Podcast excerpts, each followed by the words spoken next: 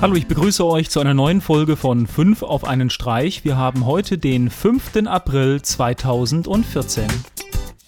Spotify startet den Frühling mit einem neuen Look. Das Design wurde Anfang des Monats angekündigt und wird jetzt schrittweise auf alle Desktop- und iPhone-Nutzer angewandt. Für alle, die das neue Design noch nicht haben, können im Video schon einmal einen ersten Eindruck bekommen.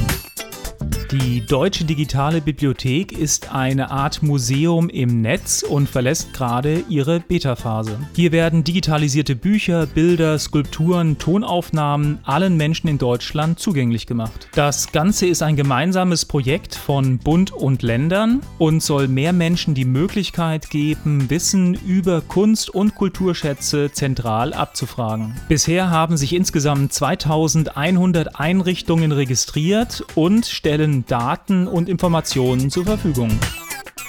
Das Internet der Dinge ist ja eins der großen Schlagworte dieses Jahr und der Erfolg des Raspberry Pis zeigt, dass gerade im Maker-Bereich eine große Nachfrage nach kleinen Lösungen besteht. Und auch Microsoft möchte sich natürlich diesem Markt nicht entgehen lassen und wird auch für kleine Geräte in der Zukunft eine Plattform anbieten.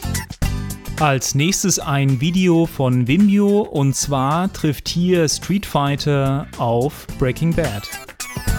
Und zum Abschluss habe ich noch einen Tipp für alle Mac-User und zwar Extra Finder. Mit der kleinen Software könnt ihr euren Finder etwas aufpimpen. Hier wird eine ganze Anzahl an kleinen zusätzlichen Features hinzugefügt. Unterstützt werden natürlich Tabs. Ihr habt die Möglichkeit, Verzeichnisse an die Spitze zu verschieben. Das ist einer der Sachen, die ich am praktischsten finde. Außerdem die Möglichkeit, äh, ein Doppelfenster anzuzeigen. Das heißt also zwei Teilbereiche, Dateiansichten um schnell Dateien von einem Verzeichnis in ein anderes zu kopieren. Unterstützt wird Mac OS X ab 10.6.8 und für eine Software mit einer Versionsnummer von 0.1.9 läuft das Ganze schon richtig stabil. Das war's wieder für die heutige Sendung. Egal, wo ihr uns seht, hört oder lest, sagt doch einfach kurz Hallo und dann würde ich sagen, bis zur nächsten Sendung. Tschüss.